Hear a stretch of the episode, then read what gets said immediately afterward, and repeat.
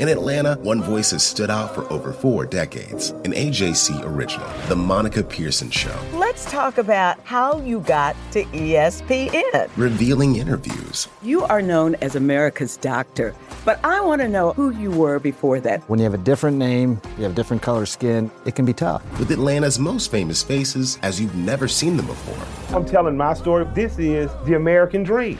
The Monica Pearson Show streaming now on AJC.com.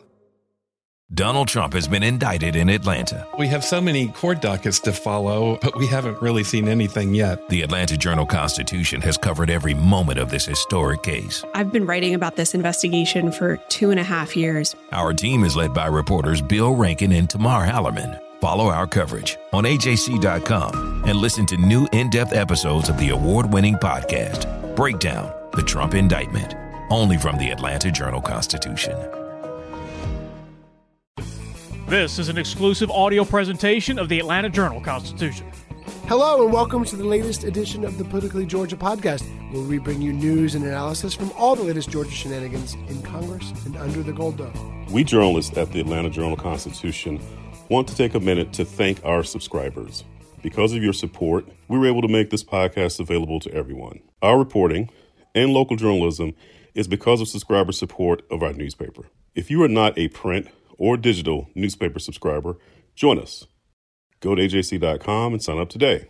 Thank you, and continue to follow our reporting in the Atlanta Journal Constitution and online at ajc.com.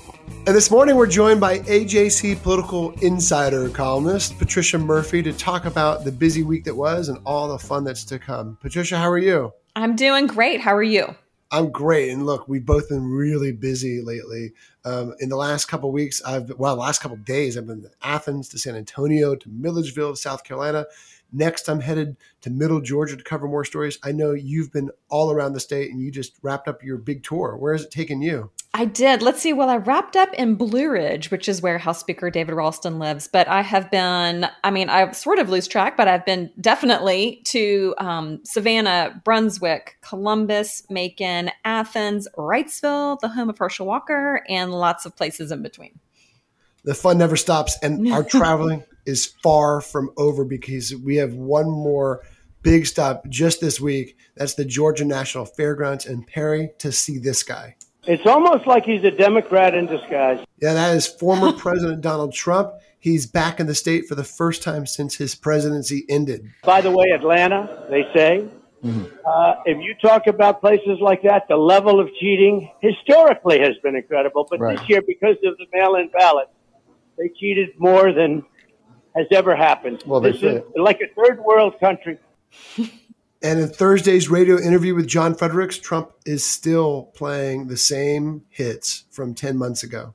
Kemp is a disaster. He's a disaster. He talks about election. He, he did everything he could to make sure that we lost the election. Mm-hmm. I mean, he was terrible. The election was rigged, he says falsely, and it's all Governor Kemp's fault. Oh, and, and Brad Raffensperger's too. If things didn't take place in Georgia, Raffensperger would be popular instead of he can't even walk into a room.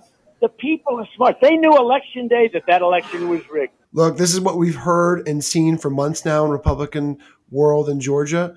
This is a preview of what we're going to hear on Saturday when Donald Trump makes his big return to Georgia for the first time since the losing Senate runoff campaign.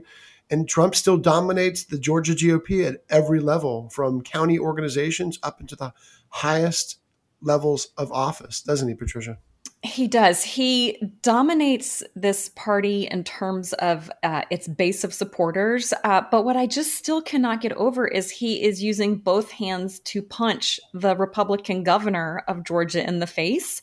And he, in that same interview, um, said that the Georgia election bill that Republicans passed really to appease his voters was no good. He says that's a no good law. Raffensperger's got to go. Uh, Kemp is a disaster. And this is all just, in my opinion, um, just creating just this nightmare scenario that Republicans just lived through, where Donald Trump uh, was just hammering people within the Republican Party, and then Republican voters, as no surprise, just didn't come out to vote for them. I think you're exactly right. You had hundreds of thousands of Republicans who didn't who voted in the November general election for Donald Trump and didn't show back up in the runoffs, even when it got a billion dollars worth of attention, right? It wasn't like some low turnout affair.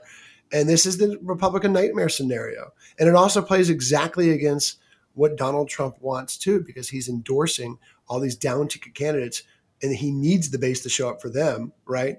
And but if he's telling the base, hey, don't vote for Governor Kemp, who's at the top of the ticket, what effect will that have? What effect will continue to talk about falsely talk about a rigged election, a stolen election, election fraud, all these things that that that bipartisan elections officials, that judges, that recounts and investigations have all showed were false, right? What effect will that have, especially when he's continuing to make those false claims?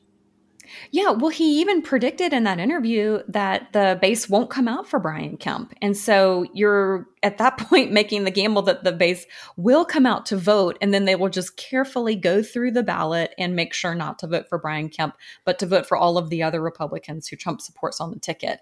Um, and it's uh, setting up a scenario, especially in Perry on Saturday, where you have these other Republicans standing on stage with Donald Trump and then Donald Trump actively trying to defeat the Republican governor. And so that's going to put um, I would think, a huge wedge between those Republican candidates and the governor. And all of these people are going to be trying to work together um, for the rest of this year in a special session and then going into 2022. So it, he is his own worst enemy. He is Republicans' own worst enemy in this scenario, but they can't live without him. So, you know, he's just literally the worst relative you've ever had if you're trying to get yourself seated at Christmas dinner. it's hard to say this doesn't confuse the Republican elected in Georgia for sure. And he's been he look he's been on this score settling tour across the country that's brought him to other stops in other competitive states. But he's been singularly obsessed with Georgia. Of his 40 endorsements uh, around the nation in about two dozen states, three of them have come in Georgia. So um, among the most have come in Georgia. And he's also publicly disavowed four other Georgia Republican politicians. He has sent dozens of mass emails about Georgia. And he has gone on the airwaves, as we just heard, talking about Georgia. He's been very involved in these endorsements are not just for Herschel Walker, you know, not just for the big name candidates for U.S. Senate. He's been very involved down the ticket, including an endorsement for State Senator Burt Jones, uh, one of his loyalists in the Georgia Senate who's running for lieutenant governor. And we caught his rally earlier this week in Marietta. I see a movement going on in this state. People are engaged. People are ready to push back on. And a lot of cases, people are angry because they want to know exactly. They want they want an investigation of the 2020 election. Just a simple investigation. Burt Jones might say he just wants a simple investigation, but we've heard many, many times what Donald Trump wants is not so simple. He wants to reverse the outcome of the election that's already been certified, that's already over, right? Something impossible. And he wants to uh, reverse the outcome and declare himself the victor.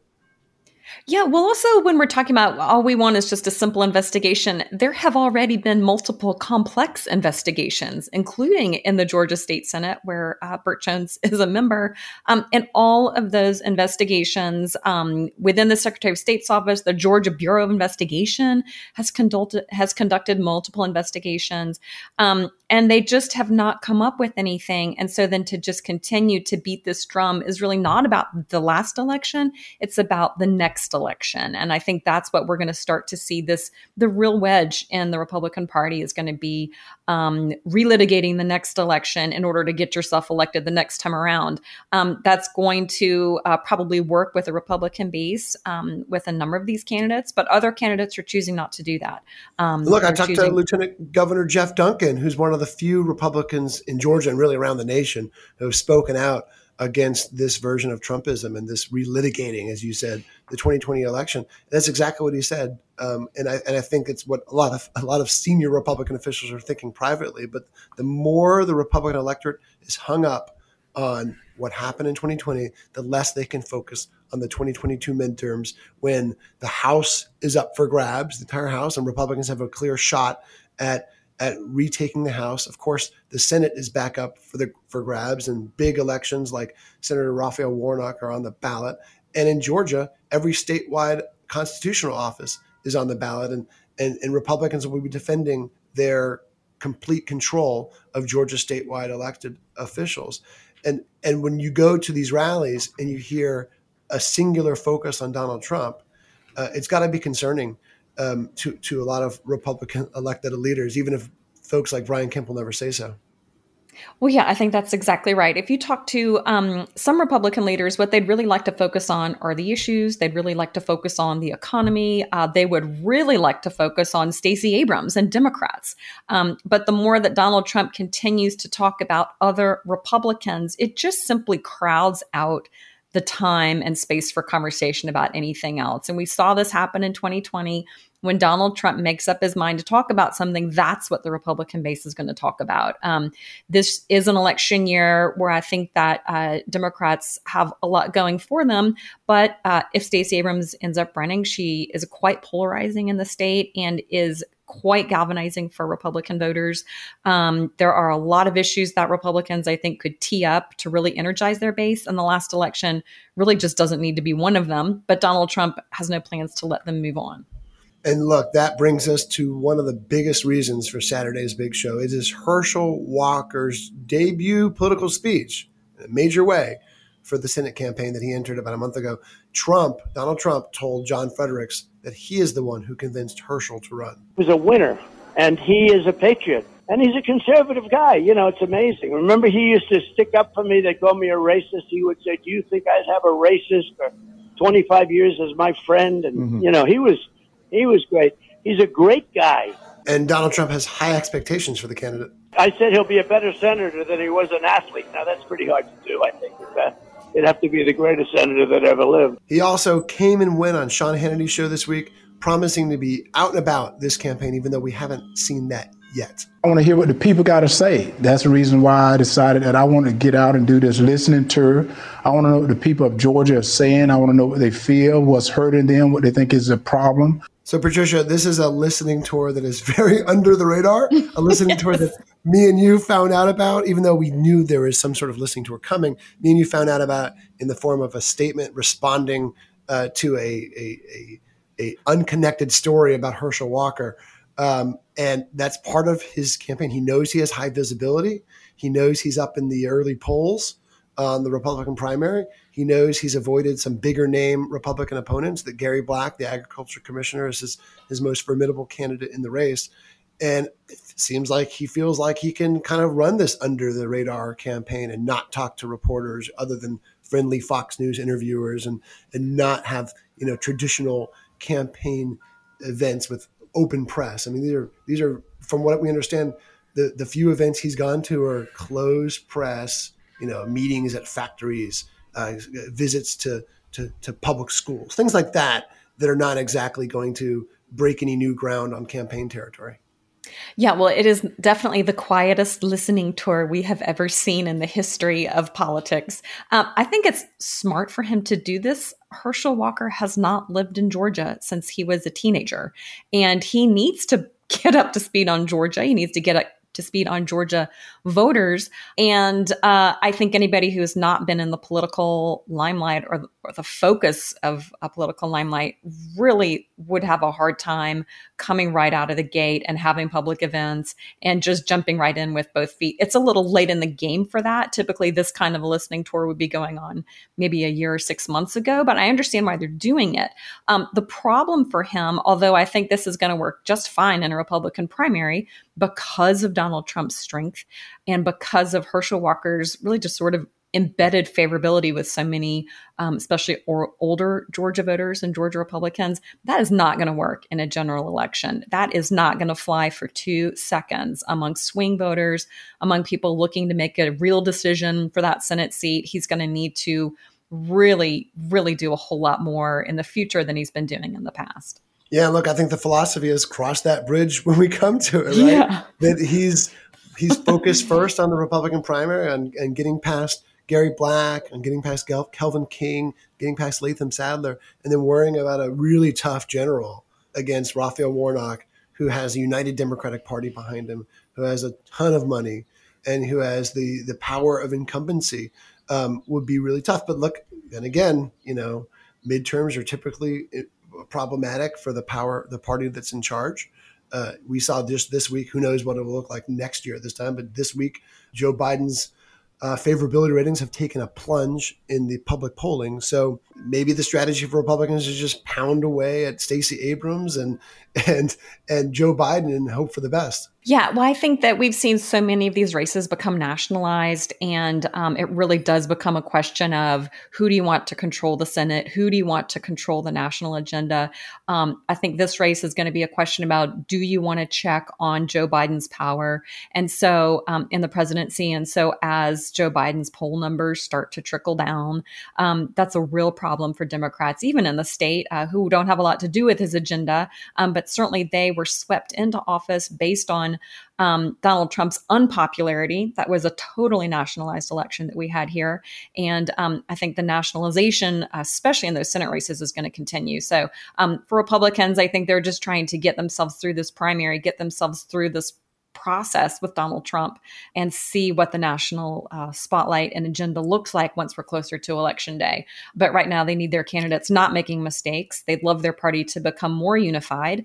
And those are their biggest challenges right now.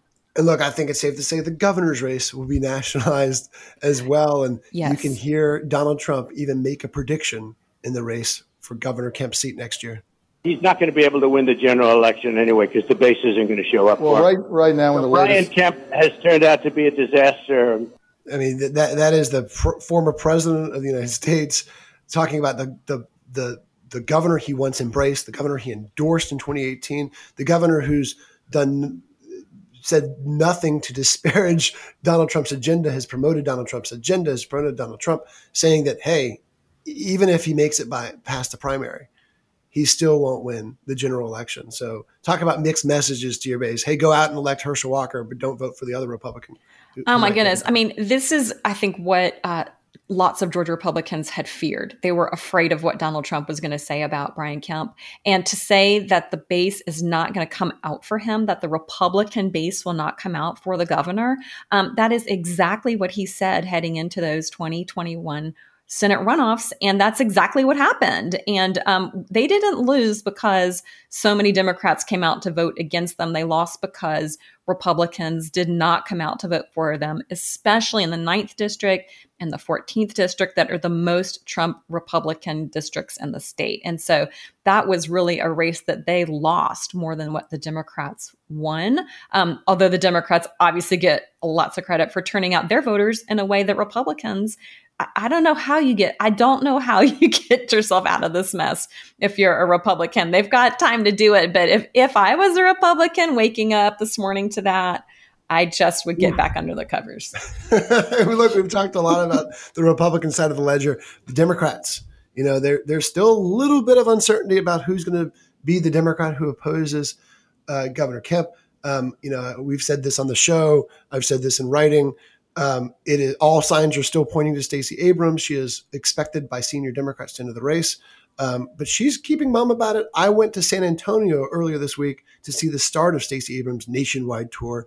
She still hasn't said what her plans are yet for 2022, but this is as close as we got to a hint. The world is going to impact us one way or another. I'd rather be in the arena shaping the outcome. I'd rather be part of the doing than being the done unto. I'd rather be in the arena shaping the outcome. I'd rather be part of the doing than the done unto. So, you know, look, it's hard to read the tea leaves too much, but we know that Stacey Abrams wants to be a president one day. We know that she wants to be in the executive branch. We know that she wanted to be governor in 2018. We know she spent 10 years rebuilding the state Democratic Party. We know that no other Democrat has even to me and you is even privately said, "Hey, I'm going to run if if if Stacey Abrams uh, isn't." Um, and we know that she's got a clear shot at a, at a divided Republican Party because she, the same Trump audio that we just heard, I can guarantee you she's heard the same thing, and she knows there'll still be dissension in the ranks. And look, President Trump is literally openly predicting that if Kemp is on the ballot, she will be the governor. So, what does all that signal to you, Patricia?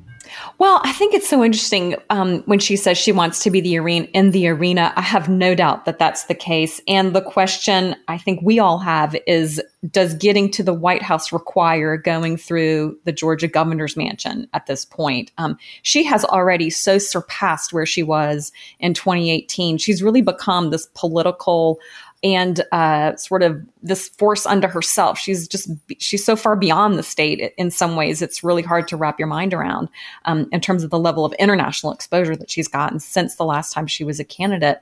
And it all just comes down to what exactly she wants. Um, and what I find really hard to wrap my mind around is that nobody seems to know exactly what she wants. We know she's got an apparatus around her. We know that she has people on staff who do her press, who make sure that she's out there, who are scheduling her. She has all of the apparatus you would need to flip over to a governor's campaign. You could just as easily flip that over to a national campaign. And Georgia Democrats don't have a plan B. And one of the arguments I heard from a Democrat recently why they thought Stacey Abrams will run is that she wouldn't leave them without a candidate. And um, I think we'll have to wait and see. We know she used to want to be the governor, um, but uh, she's just not given any, any indications recently that that's exactly what she wants to do next. So we'll have to wait and see here. And that's the hang up too with with that I think though too. Someone who has spent a decade trying to rebuild Democratic power in Georgia, who it got so close in 18 who saw in 2020, you know, the first of of what could be a series of, of flips, and then would just kind of say, "eh, never mind," and, and and and let some other candidate play catch up against Governor Kemp. Because right now we know she could get in tomorrow, she could get in in, in, February and raise and raise enough money to to keep pace, if not surpass Brian Kemp in the first you know couple uh, first month or so of her campaign. But there's not a single other candidate in Georgia who could do the same thing. Raphael Warnock would be maybe the second in line to do that, and he's he's already got a race of his own to worry about. So we got a lot of talk to talk about in the next couple weeks. Patricia, thank you so much for joining us, and have fun on your next adventures as well. Thank you. You too. Uh, oh my God, Charlie, I can't do this with you right now. you give me flashbacks. You know, I did I did a TV hit yesterday, and Charlie was just like, giving me that look like he's about to do it again. So I had to like call my daughter home from a friend's house. I was like, you have to take Charlie now. Well, that's all for this week's edition of the Politically Georgia podcast. Head to ajc.com forward slash politics to subscribe to Politically Georgia. You'll get access to our daily newsletter, along with all of our stories and updates on all things Georgia politics. Don't forget to subscribe to our podcast and rate us. It really means a lot to us when you do. And as always, thank you for listening. Hip hop is a product of black people. It's a product of black song and celebration. The Atlanta Journal Constitution presents Hip hop's most pulled elements are pulled from the South. a Southern hip hop story. We always go back to that moment of the Source Awards. Everybody wants your rhythm, but they don't want your blues. The biggest names in hip hop. Atlanta is still the mecca for hip hop. 50 years. No one can deny One film. the power of the South now. The South got something to say. Streaming now at ajc.com slash hip hop.